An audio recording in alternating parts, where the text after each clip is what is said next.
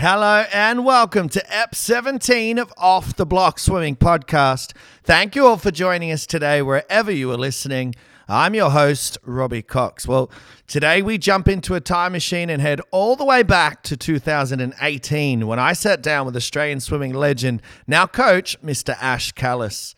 Went to Ash's pool on the Gold Coast at Somerset College and had a great chat with him about his early days in the pool, his amazing swimming career, which includes his part in the greatest race of all time, the men's 4x100 meter freestyle relay from the Sydney 2000 Olympics, as well as his 50 meter freestyle Australian record, 21.19. And we also get into his coaching his thoughts about some relevant topics at the time as well. Now, apologies for not getting this great interview out to you guys sooner. It did have some technical issues that we needed to sort out, but our amazing audio technician and the reason behind the great music at the beginning and at the end of the podcast, George, that's DJ Varesso for everyone out there who wants to look him up on Spotify. He managed to get it all fixed so we can finally get it out to you guys to hear. So now wind your calendars all the way back to 2018.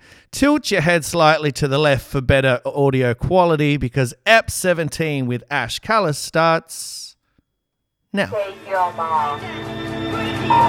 they go. No problems with the start. There is two 100s in the second in it. Gary Hall Jr., the extrovert, and Ian Thorpe battling it out down the pool.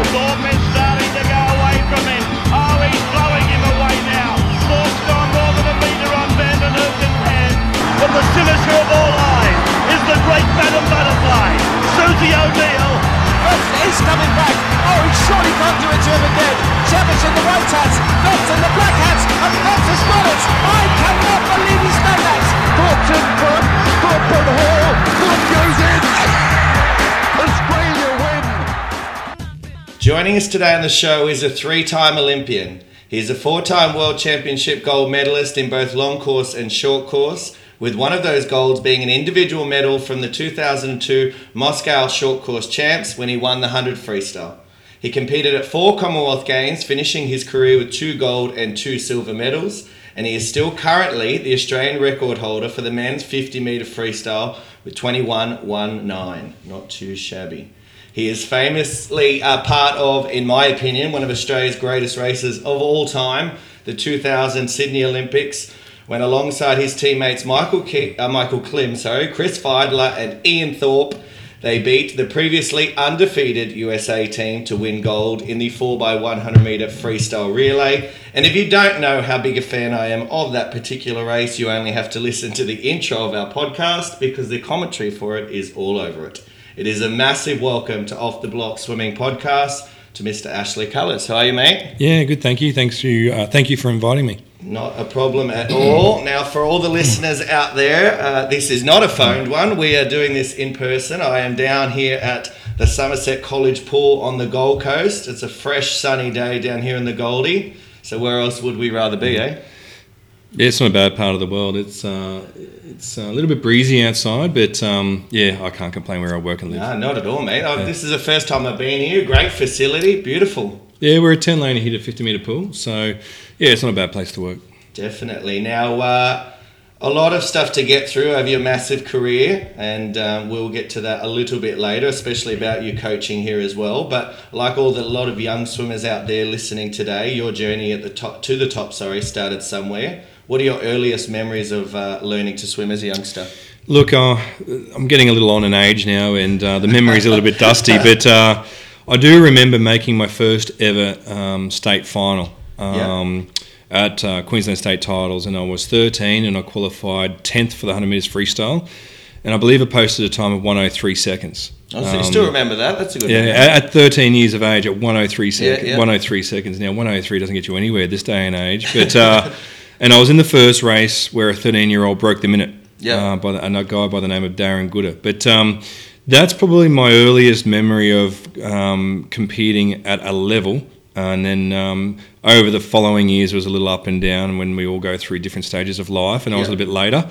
And um, yeah, so it just was something that came a little bit easier to me. I mean, I was I was playing basketball as well, and I could run on the track pretty quick as well. So always explosive and powerful type movements or sports that require those type of movements. So, um, yeah, I was pretty fortunate that swimming was uh, a sport that came easy to me, and I was able to make that level. I wouldn't say comfortably, but pretty regularly. Yeah. What did you enjoy about swimming most when you were younger, though? Was it being around your mates at the pool, or was it the competition? Look, I think it's like most at that age. You, you're swimming with your school friends um, or friends outside that went to different schools and you got to see them. Um, obviously, changed a little bit later as you, you know um, start to mature, and then you got to swim with girls. Yeah, yeah. Uh, Yeah. And so that was obviously a bit of a carrot as you get a bit older, but uh, generally swimming up and down with friends. Mate, uh, you're known for being super fast at freestyle, but growing up, did you excel at any other strokes? Look, uh, look, butterfly came on later. Breaststroke was absolutely woeful, so I didn't even throw my hand at that. But uh, it was always, you know, a bit of a speedy type character. So it was always the freestyle. I mean, that's our, I guess, a core stroke that we use with our swimming here in Australia. Anyway, butterfly a little bit later, like I said, backstroke and uh, breaststroke, no chance. Always the 50 and the hundreds, or would you shock us by saying you, you used to be pretty good at 400 as well? No, I. Um, I mean, I did a little bit of surf swimming as well down here at Currumbin. Yep. Um, and, I, and I competed in that. I knew I had to do a little bit more than 50 and 100 work, but uh, I could never sustain it. Um, and my coach, Dave Urquhart, at the time, in the early 2000s, tried to get me to do a little bit more 200 work, but it just didn't work. So I lost a bet, and he made me do a 200 freestyle at state titles one year, where I think I turned in like 119 at the 200, uh, 150 mark, which is still very competitive Yeah, yeah. And I finished in a 154, so you can do the maths on that. But uh, uh, I never made a bet again and never went to the 200 again. Now, mate, one thing I like to do with all my guests is just take them back to when they were younger um, and when they were training and if they had any bad habits. So many of our squad swimmers today have a few of these as well. So I'm just going to say a few of these now. And honestly, you just let me know when you were younger if you did any of these. So the first one is feet on the bottom during laps. No, well, our, the pool that I trained in was too deep in the middle. Yeah. Um, and uh, Dave Urquhart, who was my coach for a majority of my sort of teenage years to competitive years, was all over it, so no. Yeah, so no. What about going to the toilet mid set for a rest? No, I wouldn't do that. I'd do that post set, Yeah. and I'd sit up there so I'd miss some of the swim down. Um, what about pulling on the lane rope in backstroke? well, at Cleveland, we had the old um, rope lane ropes. Oh, yeah, with the Uh, for- yeah, with the old corks. Yep. So, unlike the lane ropes today, where these plastic things you can get your fingers in and pull through, the rope you actually had to clench a fist and pull yourself along. And so I did a little bit, not a lot, no. Rope burn. Yeah, rope burn. Yeah, yeah absolutely. Mate, being uh, last to get in the pool. Yeah, that was that was probably quite common later on in my career. Yeah. But uh, on the early days, um, I was probably mid, Yeah. mid, mid part of the group to get in. Now, before we got all the fancy heart rate equipment and you just got to use your fingers and your pulse, what about lying about your heart rate? Oh, all the time. and there was always oh, there was always this little trick I used to use um, at the end, or say every five. Um, Dave or the coach at the time wanted to get it out, us to get our heart rate. I'd hold my breath and wouldn't breathe the last seven or eight minutes into the wall just to elevate get it up. Yeah, yeah, yeah. So I sort of yeah, I manipulated situations. Mate, so often uh, athletes around their teenage years contemplate giving up swimming because uh, whether they've got other sports, studies, or they're chasing girls and partying, which you touched on just before. Was this uh, ever something you went through? Pardon me. Um, not all the time, no. Um, as I mentioned before, I was a pretty handy runner on the track. I, may, I was making rep basketball teams as well, but uh, like I said, it was a sport that came a little bit easier. Uh, and it wasn't until uh, I turned 16 off the back of having glandular fever and having six months out of the water that I was training um, more consistently and went to a race at the BSA, what we call the Brisbane Swimming Association. I'm not sure if it still exists or not Yeah. um, where I knocked off um, a lot of the favourites in my age group, which was, uh, to mention a few, Nathan Ricard and Geoff Huegill. Um, and I knocked them off and sort of shocked us. And my, my coach then, who was Dave Urquhart, and myself, we sort of looked at each other and went, where did that come from? and then I decided to drop the basketball, drop the running, and then really had a crack at the, uh, at the swimming side of things. And obviously I grew a little bit Yeah. um, and started to fill out and became a lot more competitive and went to the age nationals in 97 and won and that's when I went all right I'm going to have a go at this Mate, a lot of swimmers out there now are just on the cusp of making a junior or senior team at the moment. Talk to me about a few things you had to change or get right to make that transition from a good age group swimmer to the elite teams. Yeah I had to adjust my approach to my training um, I was always well later on in my teenage years competitive in my age group but back then it was 17 and then you're straight to opens there's no 17 18 as there is now uh, or these transition um, sort of meets that they're talking about. But I had to change my approach Yep. and my mental game. Everything that I did had to be the best that I could do it, whether it was from simply doing tumble turns or starts or technique work or kick or whatever it might be, whatever the coach at the time had planned for the session, I had to give it 110%, not necessarily always effort, Yep. but concentration to execute everything I possibly could the best I could. Um, if I didn't have that approach for the session, then I'd be wasting my time. And then I always thought to um, thinking about my opposition, what are they doing? If I let myself down Yeah, this session, point. Um, what are they doing? And am I better than them? And making sure that um, I could do everything that I possibly could each and every session to the best of my ability. And I knew when I was standing on the blocks, I didn't have, I wasn't the most talented person on the blocks, but I was probably one of the most hungriest and one of the most aggressive. So I would use in my competitive side of things to to take on the best. Mate, you came on the scene in Australian swimming in a golden period, uh, and we'll get to the 2000 Sydney Olympics a little bit later. But you uh, made your debut on the team in 1998 at the Commonwealth Games in Kuala Lumpur. What was that experience like for your first team? There was it was amazing because um, I didn't pardon me I didn't uh, I didn't expect to make the '98 Com Games team because I only just finished school Yeah. um, the year before and it was a pretty quick rise to be honest. Um, I'd swum terribly in my hundred freestyle. Um, and that's that transition I was talking about from when you win age nationals and then the following year you can't even make the final. Yeah. And so that was a rude awakening. And I only just snuck in, just snuck in for the men's 50 metres freestyle out in lane eight. And again, um, didn't expect to do anything else that night. And then lo and behold, I finished third in the 53. And I was very fortunate that Don Talbot, head coach at the time, selected me uh, to go to the 98 Com Games. And didn't understand it all until I uh, landed in KL, Kuala Lumpur, when you, um, you're walking around with the rest of the team, the other athletes, other athletes from other teams and other sports, and you, you're sort of seeing what the village lifestyle was all about. And yeah, it was an amazing experience and something that um, I wanted to taste off even more. And so obviously, 18 months later, we had the 2000 trials, and it's something that I used the Commonwealth Games um, in '98 as a launching pad. Having said that, um, I failed to make 99 Pan Pacs because I came home with the gold medal from the relay in '98, and finally in the 50 freestyle Com Games, racing some of the biggest guys I used to look up with, uh, uh, look up to. And I thought that I, you know, my, you know, what didn't smell. Yeah. And so, and so, uh, so yeah, no, '98 was absolutely awesome, and I loved it, and I wanted to taste more. Did you learn anything about yourself on that trip that you didn't already know? I believe I matured as an athlete. Um, I had I'd only travelled overseas once before that ever, and that's when Don Talbot picked me to go on the Mare Nostrum series, and I'd raced absolutely horrible. Never travelled outside of Australia ever before, and you got to go on these long haul flights to Europe, and the only thing I cracked 24 seconds for 50 freestyle. Yeah. I mean, that's how bad I was going. Um, and so uh, I learned a lot, and it helped me mature. And I actually just learned a lot about self management because although you're in a team environment and you've got each other's back at the same time, you know, they're trying to beat you as well. Yeah. So, um, yeah, it was a great experience. Now, you must have still been happy to come away with the gold in the 4x100 freestyle relay on your first team, though. Yeah, absolutely. I mean, I was swimming with Thorpe, Klimmy, and Chris Fydler. Um, and, you know, I know Thorpe and uh, also Hackey was on that team, and they had massive world championships earlier that year in Perth in 98. So I'd watch them on TV and, you know, I wanted to be a, par- wanted to be a part of it. And lo and behold, I was there and I was Yeah. swimming with those guys. And never did I ever think I took on swimming to travel and, and win medals. And I was fortunate enough, or swam well enough actually, to, um, to experience that with those guys.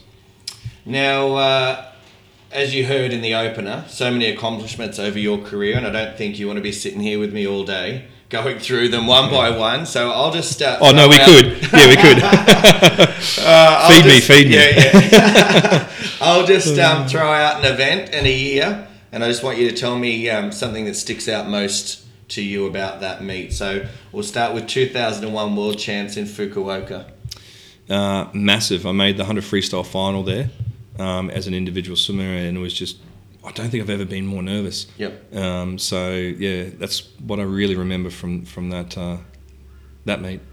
What about uh, with Pan Pacs not too far away, the 2002 Pan Pacs in uh, Yokohama? Look, I can't remember a lot of the Pan Pacs. All I remember is um, 100 freestyle, and uh, I came second in the 100 freestyle, um, and Thorpe just chowed me down the last 15 metres. as he did. It's a good memory. Yeah, as he did. um, 2002 Commonwealth Games in Manchester.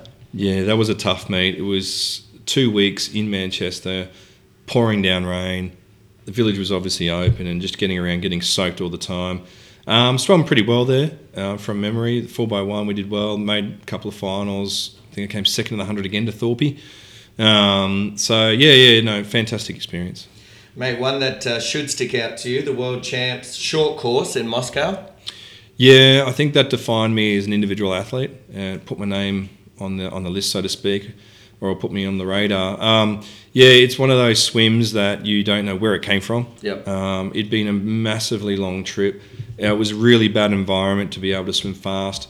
Um, swam terrible in the heats and just got better through the semi final and obviously the final. Um, and narrowly missing the world record in that. So yeah, that's uh, something that, um, that I'm extremely proud of. And I don't think anyone had won the 100 freestyle, whether it be long course, short course. I think before or since John Devitt. So we're talking like 30 years Yeah. at that point. Yeah. So in any 100 freestyle. So yeah, it was. Uh, I was obviously an achievement I'm very proud of. 2004 Olympics in Athens. Yeah, horrible. Um, I was in the peak of being seriously ill with Epstein Barr virus, Yeah. which is a chronic, very similar to a chronic fatigue. Um, and then it was just, I, I hadn't been necessarily diagnosed with that at then. It was not long after. Um, and it was at the peak of it, and I just felt as though I, the mind was willing, but the body just could not go with me. And that was a year, not long. I cracked 49 seconds a few months um, before um, those Olympics, and thought that I was a real medal chance. And then for the last five months with my prep, I just went downhill and Yeah. just yeah. So it was yeah, and it took me a long time to get over that. Well, it must have been hard too, as you said. Your your brain was there and you're ready to go, and just your body wasn't holding Well, up. the, the the hard part was that I was swimming that well, and I, I'm not a believer that you should have, could have, would have, but. You know, if my form had continued late 2003 to mid 2004, it was a real medal chance in that 100. Yeah. Um, you know, I went in with uh, a 48.8, and back then that's very competitive. 48.3 medal, a 48.5 medal. Um, so, not that I see it as an opportunity missed, but it was actually a really hard learning curve, and it knocked me, knocked me for quite a while. Yeah. What about 2006 Commonwealth Games in Melbourne? Hard because I was just coming back from what I spoke about. It took me a, a few years um, to really dust off that um, that virus that I had, and it did prolong a little bit. Yep. But I used 2006 and seven to as a building years to 2008. Yeah. So we touched on that now. 2008, the Olympics, Beijing. awesome. Um, China put on a great show, probably second only to Sydney that I experienced. Yeah. Um, raced pretty well in the 4x1. We came third. And the 50 freestyle for me went in ranked at like 22 or 23rd in the world and came out fourth at that meet. And for me, coming fourth was like winning a gold medal. And it was just an honour to be in an Olympic final, uh, racing the best of the best in my era, which, you know, Cesar Cielo and Eamon. Um, you had Alain Bernard, you had the big names, Roland Schoeman, who Yeah. I'm pretty good mates with. So, yeah, for me to rub shoulders with those guys was, yeah, it was something I'll never forget. Mate, not long after the 2004 Olympics, as we've just said, it you um, contracted that virus, and ended up taking, I think it was a year out of the pool. Uh, it must have been hard being away from what you loved. Yeah, it was, but at the same time, I knew that I needed time away, not only for physically but mentally, because as I said before, it really knocked me. Yeah. I didn't know if I wanted to swim again. Um, when something's sort of beyond your control a little bit and you really want it and you just can't do it, you need to change your mindset. So, yeah, as you mentioned before, I took some uh, significant time out of the pool uh, to help with my health and also to, you know, employing a specialist to help me to get my, um, my head right again Yeah. and then uh, just taking it easy and just using um, my comeback from that point just as building blocks to get through. But I always thought my best swim was always in front of me, so I didn't want to finish on that point because I didn't want to have a great 2000 and a rubbish 2004. So that's why I put all the eggs in my basket to get going again. And I knew I was going to be an older athlete at that time. Um, I was 29 in Beijing, so I knew that I still had something to contribute, not necessarily to the team, but to myself. Yeah. Was that a tough decision to make to come back? When I made the decision, Knowing the work you had to do, obviously. Sorry. Um, no, when I made the decision, I was going. Yeah. It wasn't sort of, oh, I might or I might not, because I believe if you're ever like that with anything in life, just don't don't do it until you you 100% know that that's exactly what you want to do. So, no, I had made, made my mind up and I knew that's exactly where I wanted to go. And, um, you know, looking back on my career, I'm glad I made that choice. Definitely. we touch on now. Um, 2009 at a meet in Canberra at the AIS. you break the Australian record for the men's 50 metre freestyle, which I mentioned before, still stands today. How nice was it to get that record and be the fastest man in Australia? Yeah, it was, it was great. It was very satisfying. Um, off the back of 2008, I had a little bit of break. I was in real estate and I thought, well, I have enough time to continue to train just for the 50 free now. I was 30 year old. Um, and so that's what I decided to do. And I missed the 2019. I didn't really want to go. Um, I just wanted to have some time off from international competition. And then midway through 09, I was racing short course and just dropping time, dropping time, dropping time, cracking 21 seconds, short course 50, which back then was pretty handy. Yeah. And so I went to Canberra with no real expectations. And I was competing, and I knew I was swimming well. And Andrew Lauterstein threw me the jacket suit he said everyone else has had to go because they had a, they wore it in the 2009 Worlds where we all know what happened there. And he said, "Have a go. Everyone else has had a go, but you, who knows what you might do?" And I went, "No, no, no, no. I was really against it." Then I went, "Bugger it," because there's lesser swimmers ranked above me, yeah. and I'm, I'm not going to have this. So I had a had a go in it. yeah. Went 21-2 in the heat and then 21-1 in the final, yep. and um, yeah, I, it's something again, like I said about the 02 World Short Course victory. I'm very proud of it. I don't believe the suit should have ever come in, yep. but you know, level playing field, um, yeah, and it's still standing. Some of the boys are getting pretty close. Like um, uh, since that time, Maggie's got pretty close. Cam's got a little uh, fairly close, um, and then you've got some of the boys overseas who are swimming extremely fast. Yep. So yeah, so it's standing the test of time. Mate, 2010 Commonwealth Games in Delhi. You went in uh, with some pretty good form, and unfortunately, false start in the semi-final of the 50 and you're disqualified. Talk to me about the emotions after something like that happens. It's quite funny because my coach, team coach Glenn Baker, actually, um, we talk about it now, and we've made a few teams together as coaches. Joke about it now that he's he said that when he saw me false start and got out of the pool, I thought I might just give him the afternoon off. I won't go near him. yeah. Um, yeah, look, I, I took it out on a toilet door in India, and you can imagine it, it just went flying off the hinges. yeah. um, really disappointed in myself because that's on me. I made a, a, silly mistake there, and I was swimming very, very well and very fast, and that was going to be my swan song. I, I believed that I could have done something pretty special then, um, but it wasn't to be, and I learned quite a bit out of it. Um, and obviously, I, I used that experience in, in what I was doing in real estate then, and obviously what I'm doing now. So yeah, it was disappointing, but also too out of something that can be not the greatest experience can come something pretty good. So there's a bit of noise around the start over there as well with the crowd and stuff. Did that play a part? Oh look, I mean.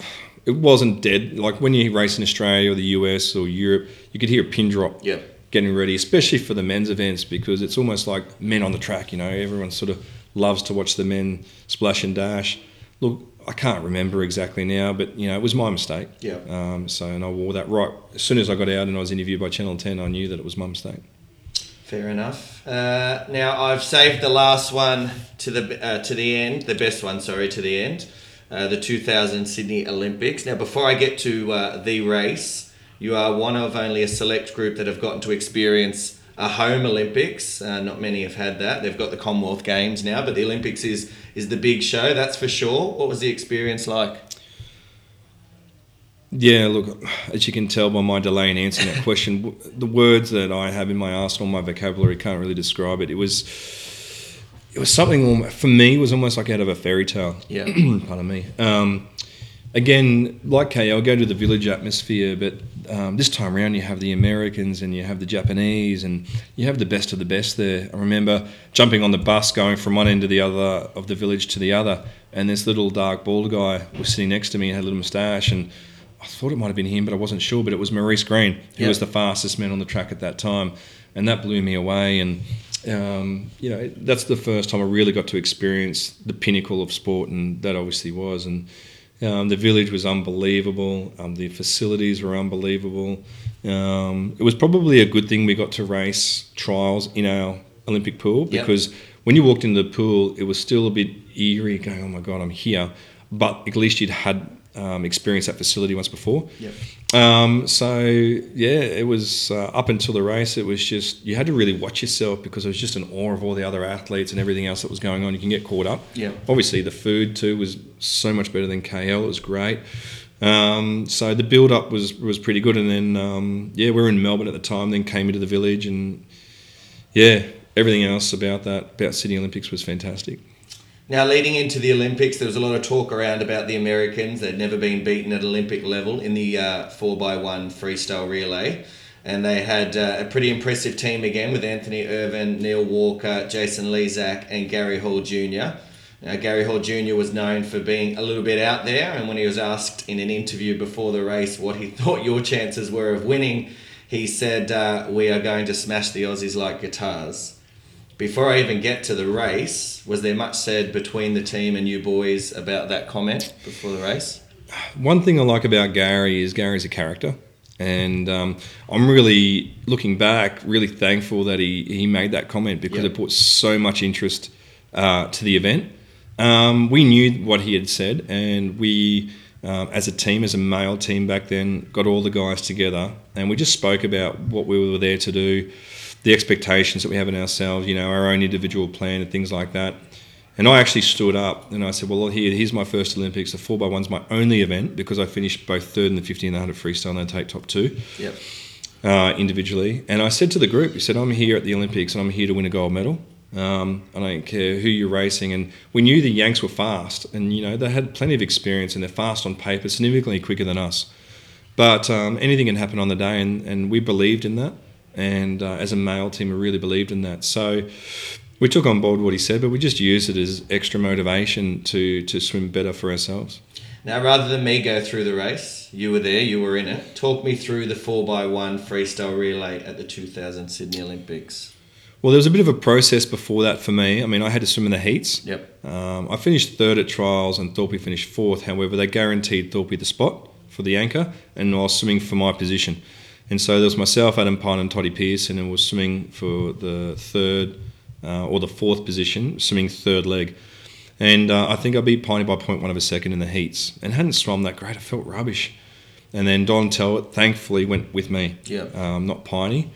And so I was fortunate there. And then the build up that day, I mean, the four of us had lunch together myself, Fydler, Klimmy, and uh, Thorpe. We just spoke about what we wanted to do and we believed in each other. And Yep. When we got to um, the race, I mean, Thorpe was late because he had his 400 earlier and his uh, suited ripped trying to get it on. Yep. So we had to try and get his wetsuit back on. Um, and there was only three of us that walked down on pool deck, and Thorpe joined us about two or three minutes later, just as they were announcing the Australian team. So there's so much going on. And anyway, um, they blow the whistle. The crowd of 18,000 strong goes nuts. And in Homebush, it's like a bit of an amphitheatre. The noise just echoed. And then the gun goes, and Klimmy's taken off and turned in under 23 seconds, which was unheard of at that time. Yeah. Then came home and broke the world record. And Fied swims very strong and starts to really get on top of Neil Walker the last 20 metres. And I was standing on the block, and I'd never been that nervous in terms of where my legs, my knees were going, and my hands were going, and pins and needles. Yeah. And the noise, because Fides is in front, you couldn't even hear yourself think and talk to yourself. And then it was my turn. And then as soon as I hit the water, I knew the Americans, and we knew the Americans were going to go out hard. So I just stuck to my process, and it just clicked. So, and I knew that I wasn't as fast as Jason Lezak off the gun at that time.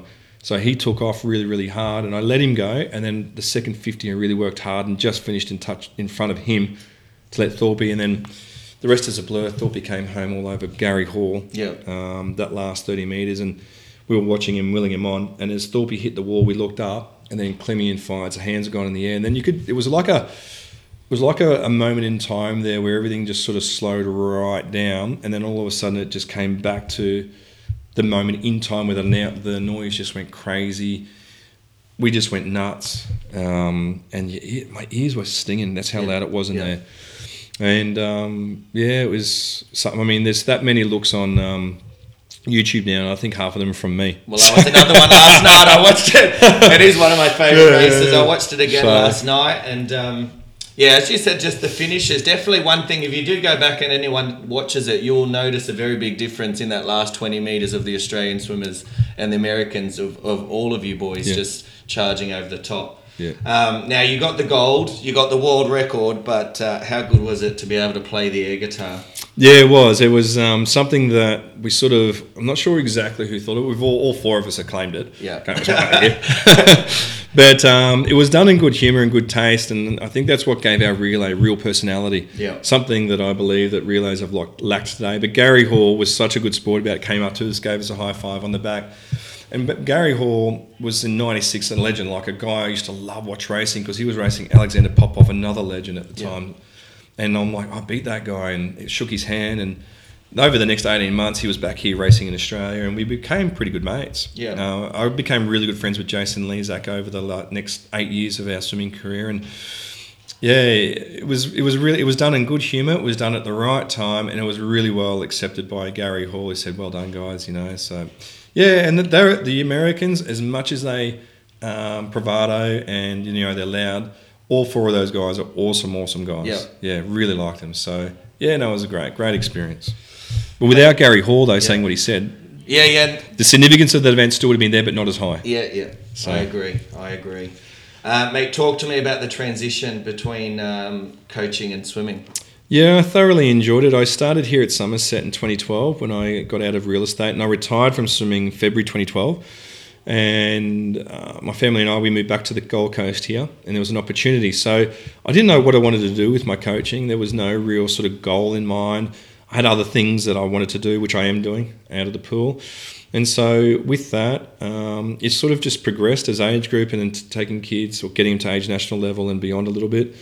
Then Jimmy James Roberts moves back from Canberra in 2015. And we have a meeting and we try to sort him out with a coach because Jimmy was a, a junior athlete as I was finishing off my career before he moved to the AIS. Yeah. He had a double shoulder recon. He goes, I'm moving back. So we couldn't agree on a coach for him. We couldn't find one suitable for him at that time. Um, uh, and their programs, and so he sort of looked at me, and I looked at him, and, and I went, "No way! I don't want to get into that side of things." Yeah. So anyway, um, Jimmy is like a brother to me, so I decided to help him out. So he swam extremely well um, and made it to Rio. And we always said after 2016, no matter what happens, whether you make the team or not, we're going to reassess. And he goes, yeah, yeah, yeah, yeah, yeah. Well, two and a bit years later, we haven't reassessed Yeah. and we're still here. so yeah, look, I enjoy it. I do enjoy it. Otherwise, I wouldn't be here. Um, I think my my experience as an athlete and as a as a male sprinter holds up for those guys who want to um, go into those events. Um, I make no bones about it. You know, I'm a sprint freestyle coach. I'm not middle distance. I'm not. Um, you know, males and females at that level do have to work a little bit differently. So I made no bones about it where I sit, and, Yeah. I'm, and I'm really happy with what I've achieved thus far because I never thought I would do it. And um, who knows what the future holds? But the transition was easy because I was freshly retired. Everything that I had been doing was fresh. I can implement it here. Yeah. Um, in terms of longevity, I don't know, but um, I have a good core group here at the moment from the high uh, performance perspective, and also I work with kids who swim at the national age level. We're not a big club, but where I think we bat above our weight, and I've, I've really enjoyed it.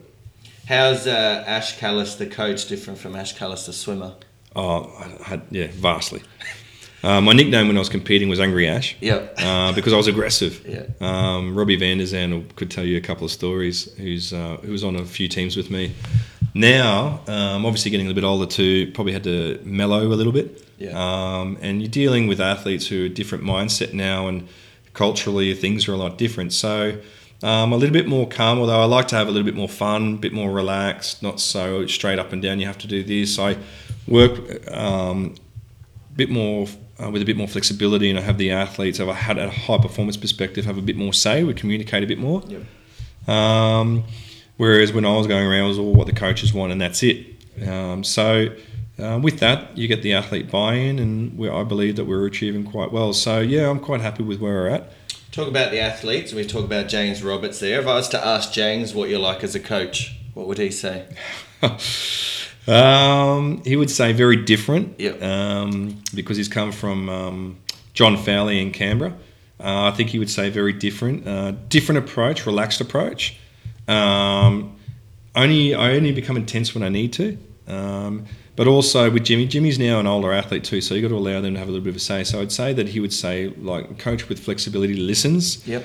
and actually care. I actually care about the athlete. I don't have a lot of athletes in the high performance sport, but I actually care about not only what they do in the pool, out of the pool, what their social life looks like, so you can better understand where they're at when they come in for a session. So, um, you know, they can be emotional animals too, so you've got to just be aware of that.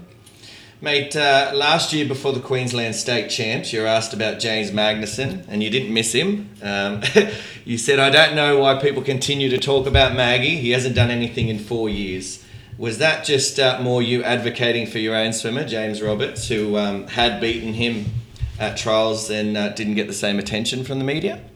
Look, I think I believe that story was taken out of context. There's a few other bits and pieces that I actually said that wasn't included in that article, and I went and spoke to um, James regarding that. And Yeah. we have a, an understanding there. But what I, what the articles are in reference to was the men's 4x1, which I'm very passionate about, and I believe has underperformed in the last decade.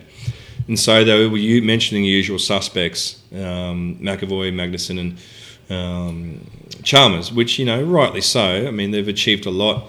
Um, but we also had some other young guns coming through, like Cartwright and like Jimmy Roberts has been, you know, a vital member of that group for such a long time. And there was, a, I think there was another name that I might have mentioned. So, but uh, I did say, um, you know, that why are we mentioning names from the past when there's young guns coming through? Give them a go. Give them Yeah. a give them a chance and, and inspire them and give them a bit of a kick up the backside to get them moving. And so that article uh, was taken out of context, but we have spoken. I went Yeah. up to him and said, "Hey, James, look, you've probably seen the the paper. Look, it was taken out of context. Um, this is what I actually said." And so we shook hands, and um, yeah, there's an understanding. Mate, two things I liked about it. One was it did create a little bit of uh, conversation around the pool deck again, um, which I think does at times lack in swimming. Um, but two, as you said there, one of the reasons why we you know, started this podcast was just to give um, swimmers outside of that um, main group of people um, a bit more of a go and a bit more of a, a chance to promote themselves and get their names out there as well. So I, I liked it for those two No, reasons. no, well, that's that's important. I mean, you know, swimming's not an easy sport, and um, from a um, corporate background, there's not as much as there was in, Yeah. in my day. So, you know, there's there's guys toiling out there that you know that aren't you know they don't do it. They do it for the love of the sport, but also too, you know, they give up and sacrifice so much. So when you're um, when there's an opportunity for younger and up and coming names to sort of kick them on into our sport, well, why not? Yeah. Um, you know, we're up against other sports too, which you know, like soccer, and that are ever growing and drawing talent, and so you know, we need to be more proactive with those sort of things, in my opinion. Mate, Thorpe came out recently and said uh, he thinks we should scrap medal predictions going into um, games. He says there's too much pressure on our athletes, immense pressure in his words. Um, do you think uh, that's something we should be looking at? Well, look, when Thorpe says something of that nature, I think we need to listen. Yeah. Um, I mean, there's no secret that Thorpe is one of the best athletes from an Olympic perspective, not only in swimming but Australian sport ever. And he had the weight of Australia on his shoulders every time he competed. So I think he's very qualified to, to say what he's what he's saying there. And you know, to an extent, I agree with him. Um, you know, there's nothing worse than going in and competing and you pull up short and then it's a failure. But in some cases, it's not a fail if you don't win a gold or a, or a medal. You know, an athlete might have swum out of their skin to go from, like I did in, in 04, uh, sorry, 08. You know, from 22nd to 4th. Yeah. You know, that's a major success. Yeah. But because it's not a medal, why is it a failure? Yeah. So I think that um, there is merit in, you know, taking medal predictions away. And it's just, I mean, the Olympics is the pinnacle. It's hard enough to get there. Then, then let alone try to take the next step, worrying about what, you know, our expectations are at home. You know, and the, the thing is, is that in, in our sport and swimming, there's a lot more depth around the world now. So the medals are spread across a lot more countries now, rather than just US, Australia, and Great Britain or Japan. So sorry, I was banging the table there. But uh, um, but yeah, like yeah, like Thorpe says something like that. I think we need to listen. Yep. Um, still, he's still in touch with the athletes as well. So and uh, like the guy, we don't need to doubt him. His record speaks for himself. For itself. Mate, recently Swimming Australia changed the uh, age group for age group nationals. I think it's now 14 years for, for the boys. Um, what do you think of those changes? Oh, look, 50-50 to Yeah. be real. I understand what they're trying to achieve, but also too, you know, one of the reasons is they're trying to keep the athletes in the sport longer. But you just have to look at some of the greatest swimmers we've ever had. You know, they've gone all the way through the process. you know, Kyle Chalmers, for example, you know, one of the latest ones, um, he was fortunate enough that he has this talent where, you know, didn't probably have to work quite as hard as some of the younger kids working through, but you've got to remember to keep kids in the sport longer, but kids don't want to stay in the sport longer if they can't achieve what they want to achieve Yeah. for whatever reason that may be. Yeah. You know, and so, you know, with later on in life when they're in grade 11 and 12 of school, there's other pressures that they have to deal with. So I don't necessarily think that it's going to be a massive benefit, but I guess, look, I'm always open um, to try new things and it'll be interesting to see how it works or doesn't work over time. Mate, Pan Pacs trials are now just a week away. How's uh, Jimmy tracking for that? Yeah, look, he's had typical Jimmy, and anyone who's listening to this um, on the team will understand James Roberts is a different athlete. Um, he has had injury and illness to deal with since Com Games. Um, but just in the last week, he seemed to have started to come good. So, look, um, he's an unbelievable talent. Um, you talk to many people around pool who knows the sport, and he has this incredible feel for the water, which you just can't coach. So, like Jimmy did in 2016 into the Rio trials, he can do anything. So, um, if he's in the race, um, you, you just don't know what can happen. He's got a good couple of training mates here as well. Luke Percy, who was the junior world champion in the 50 freestyle, um, he's coming on really, really well. Blake Jones has been going really well, and I've got a young up and comer kid who just medalled at Age Nationals in there as well. So he's got a couple of good guys nipping at his heels here locally in his own program. So, as I said, Jimmy's Jimmy's there, and he's and he's and he's not sick. He's got a chance. Is it a little bit harder for him having to make the team again as opposed to some of the other athletes who uh, are guaranteed their spot from times they've previously posted? Look, we got that out of the way early. Um, I don't agree with pre-selection. Um, I've made that pretty clear with the powers that be. I think everyone needs, especially leading into um, 2020 Japan, which I believe is going to be one of our hardest Olympics, the race practice and the pressure of the race practice. But we spoke about you know pre-selection, other athletes earlier on to get that out of the way, and it hasn't been anything that we've spoken about previ- um, since that. So, yeah, it's not a thing. What's life like for you away from the pool? Well, one thing I like to do, I mean, I don't live far from the beach down here in the Gold Coast in Burleigh, so I obviously like to get to the beach a little bit. I have a daughter who's now five, so I love to spend some time with her playing Barbies and Angry Dragons Yeah. and Happy Dragons. and anyone who knows me, you know, Angry Ash on all fours, roaring like a dragon, Yeah. and, and things like that. Things you do for your kids, and yeah, no, she's awesome. Um, but yeah, I like to spend time with her, and then just just just chill out. You know, this time of the year, winter, obviously, don't get to the beach a, a lot. Um, summer, get the jet ski out, and have a blast. Um, you know, catch up on a little bit of sleep. Um, have a business outside of this that consumes a bit of my time as well. So, um, yeah, I just just like to chill out. One of the reasons I wanted to start this podcast about swimming is because I love the sport, and I feel like uh, over time, the since the glory days, it's become a little bit less and less relevant to the greater public. What do you think we could be doing to try and get back to those glory days that you were at, where the stands were full? Yeah, look, I believe we've lost the character. I mean, I speak about my era. I mean, you had um, Geoff Huegill, who's obviously very well loved amongst the public, and he was just a nice guy and a character. We had Grant Hackett, we had Susie O'Neill, we had you know just those household names. And back then, you got to remember too, there was no social media, um, so which probably uh, takes takes it away a little bit. I mean, I see kids now basing their popularity on how many Instagram followers they have, and I don't believe that's a real thing, a real guide. So. What can we do? Um, I think just get behind our athletes a lot more, um, expose them a little bit more, and, and how how we can. And you're doing a great job by doing your podcasts. Um, you know, it's just a different world, and if we can allow the athletes to be themselves without having to tone them down at all, which you know I, I think happens in one or two occasions because they're too busy about their social media following. Um, allow them to speak their mind um, as well. Say what they want to say, whether it creates interest or not. Yeah. Doesn't matter. Um, so yeah, just allow like Kyle Chalmers, a great character, really chilled, easygoing, really likable sort of a guy, and you know we just need those sort of characters back in the sport. But again, that's his personality, Yeah. so we can't change personalities, but just expose them and allow them to be themselves more.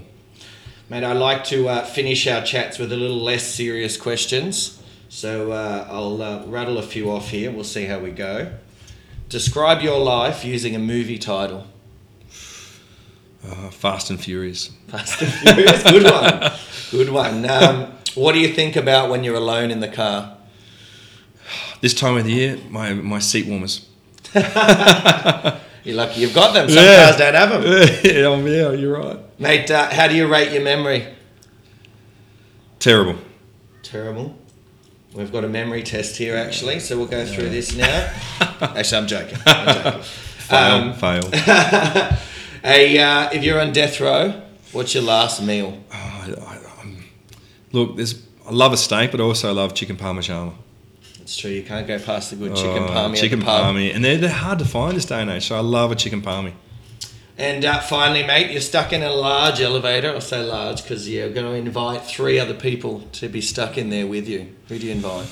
Well, first and foremost, I, I can't deny Margot Robbie. Yep. Um, Margot Robbie's a big thing for me. So could I just have three Margot Robbies? No, no, you can't. No, you can't. All right. No. Well, a lot of people say I look like Jason Statham. Yep. So uh, the monk out of one of his movies, and then also um, because she, I think she'd be a cracker and um, hilarious. Um, I like. I don't know. I'm sort of tossing up here, but I'll go with Oprah Winfrey. Oprah, oh, Something different. Stories. Something different. Yeah, you'd be interviewed while you're in Yeah, there yeah, as well. Something different. So with Margot Robbie sitting on my lap and being interviewed by um, Oprah Winfrey Yeah. and watching um, Jason Statham do his karate. Yeah, he'd just be flipping Yeah. around the elevator. Yeah, yeah, yeah. Absolutely. Yeah. Inter- inter- interesting bunch, eh? exactly. I wouldn't have picked those, so Yeah. well done. Um, mate, I think we'll wrap it up there. Thank you very much for taking time out of your busy schedule to come on the show and have a chat. Um, you've been very open and honest, and it's been an absolute pleasure and an honour to interview you. Um, I hope you've enjoyed the chat as well, and we look forward to catching up again sometime in the future. But until then, uh, thank you very much for coming on Off the Block Swimming Podcast. No, awesome. Thank you for having me. I've thoroughly enjoyed it, and um, onwards and upwards for Pan Pac Trials. Thank you very much. Today's great episode is proudly brought to you by Pro Swim Workouts. For some great swimming programs, training ideas, please visit the website at proswimworkouts.com. Now, the legends just keep on coming this week as tomorrow we bring you another episode. Yes, that means EP 18 is dropping tomorrow, so you do not have to wait any longer. And it features another swimming Australian legend, an Olympic medalist in Andrew Lauterstein. Now, you don't have to wind the calendars back for this chat. I spoke to Andrew last week over the phone from his office at the Engine Swimwear Company down in Melbourne, and a fantastic chat about his career that you will not want to miss. Now, until then, though, please make sure you're staying up to date with all the episodes as we have so many more coming your way. And it's bye for now.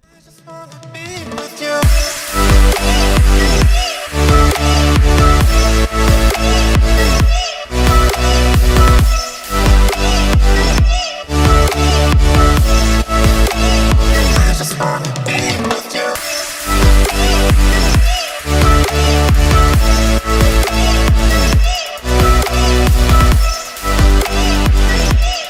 Bye.